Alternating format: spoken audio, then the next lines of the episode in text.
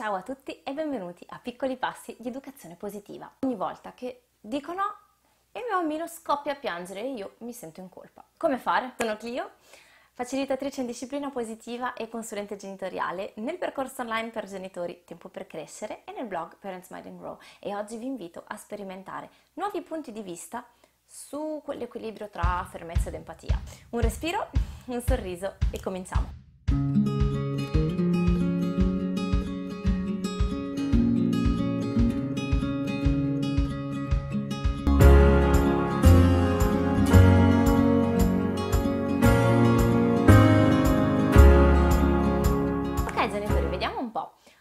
Volte ci è capitato di uh, voler imporre una regola nella quale non siamo comunque al 100% sicuri e alle prime rimostranze del bambino esitare e non sapere più che pesci pigliare.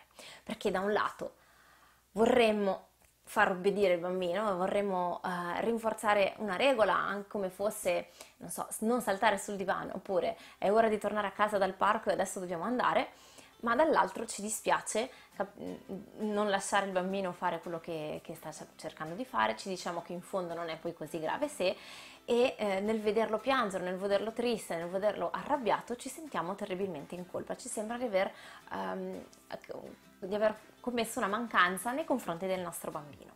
E in questa tensione uh, le cose si complicano un pochino, spesso e volentieri. Vediamo un po'. Perché molti pensano che per mettere in pratica un tipo di educazione rispettosa, quindi rispettosa del bambino e rispettosa um, per noi, nel momento in cui il bambino piange significa che lo stiamo facendo stare male. E quindi molti in quel momento lì cedono, trovano dei motivi per giustificare eh, il non andare fino in fondo con la regola per eh, non far stalmare il bambino. C'è un po' eh, questo pensiero latente che se il bambino piange, allora lo sto facendo piangere, sono un cattivo genitore. E lo capisco, a volte è davvero difficile trovare quell'equilibrio in cui mostriamo comprensione, ci mettiamo davvero nei panni del bambino e restare fermi senza sentirci in colpa nel momento in cui il bambino esprime le sue rimostranze, il suo disappunto, la sua frustrazione. Perché noi in fondo cos'è che vorremmo? Vorremmo che il bambino si sentisse amato, sentisse il nostro amore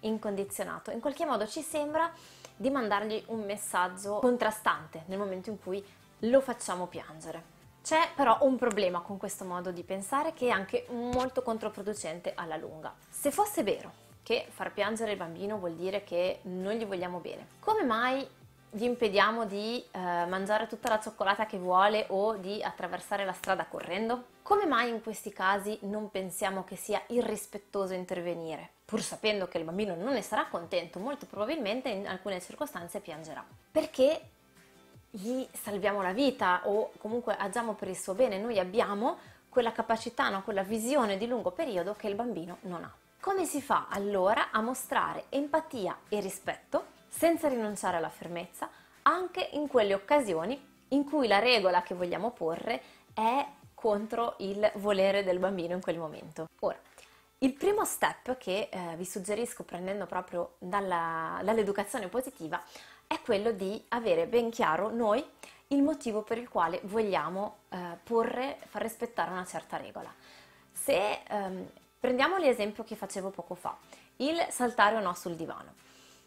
Non c'è eh, di per sé niente di male nel saltare sul divano ed è una regola che può variare da famiglia a famiglia in base alle nostre priorità per il nostro cerchio familiare. Nel momento in cui decidiamo che non vogliamo che il bambino salti sul divano, l'importante è avere noi chiaro perché questa regola è importante per noi e in quale altro modo possiamo far soddisfare il bisogno naturale del bambino di muoversi andando a trovare un altro modo, un altro posto, un'altra modalità con la quale il bambino possa saltare anche se non è sul divano e magari non è eh, sul pavimento perché ci sono i vicini di sotto, però possiamo trovare un'altra soluzione, un altro sistema andando fuori al parco, prendendo un vecchio materasso eh, che tanto volevamo buttare via, sul quale è permesso fare tutto eh, e così via. Idem quando si tratta di andare nell'altro esempio che facevo del tornare a casa dal parco.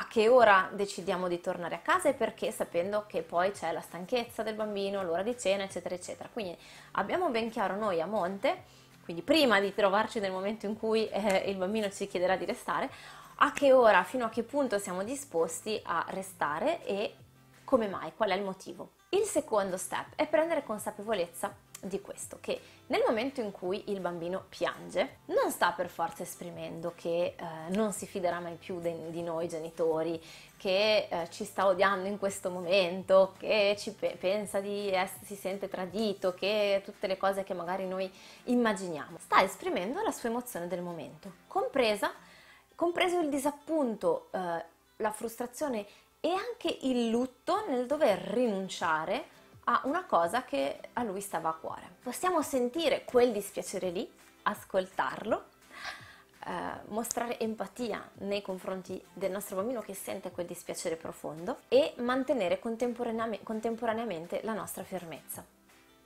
Perché quello che conta è la relazione, il fatto di restare dentro la relazione capendo questa motivazione del bambino, capendo anche che quel pianto esprime già eh, il fatto che il bambino si sta convincendo in qualche modo a seguirci e il pianto non fa altro che manifestare il dolore nel dover rinunciare a qualcosa. Perché altrimenti, no? Cosa succede se cediamo ogni volta che il bambino piange? Da un lato è certamente legittimo riconsiderare la validità della nostra regola, perché ci possono essere delle volte in cui in effetti ci rendiamo conto che abbiamo voluto porre una certa regola e restare fermi non tanto perché fosse veramente importante, ma più per abitudine, perché eh, le persone intorno a noi fanno così, perché noi da piccoli siamo stati abitati in un certo modo. Ma se per noi è importante, eh, e in ogni caso ci sono delle regole sempre eh, che, che sono importanti da far rispettare, nel momento in cui cediamo ogni volta, prendiamo proprio l'estremo, cosa succede?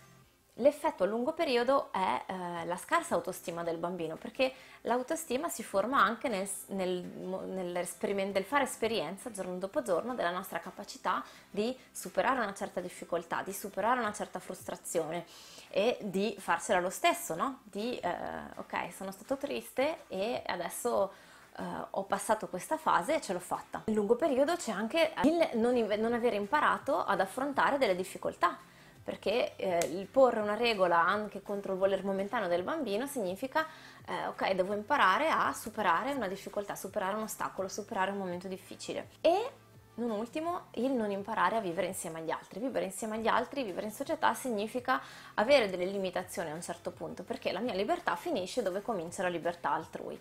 E questo è un qualcosa che si esercita giorno dopo giorno se ne fa esercizio e inizia eh, grazie al nostro aiuto di noi genitori. Eh, quindi è importante avere anche l'idea di quali sono gli effetti di lungo periodo eh, nel, non, nel cedere, nel non porre delle regole. Quindi si tratta di scegliere noi eh, giorno dopo giorno se eh, riuscire a affrontare noi questa emozione un po' di sconforto, di difficoltà che possiamo provare nel momento in cui eh, davanti alla nostra regola il bambino es- esprime resistenza es- o piange e quindi sentire tutto questo tumulto interiore che noi possiamo provare, decidere se affrontarlo perché abbiamo chiaro in mente che cosa eh, stiamo insegnando al nostro bambino e quali sono i vantaggi di lungo periodo o continuare come abbiamo sempre fatto sapendo però che ci sono dei rischi anche con questa opzione. Io vi ringrazio di esservi esercitati a eh, mettere in pratica l'educazione positiva nella vostra vita insieme a me. Vi invito a mettere un like al video e a condividerlo con un amico a cui pensate che possa essere utile. E ci ritroviamo la prossima settimana.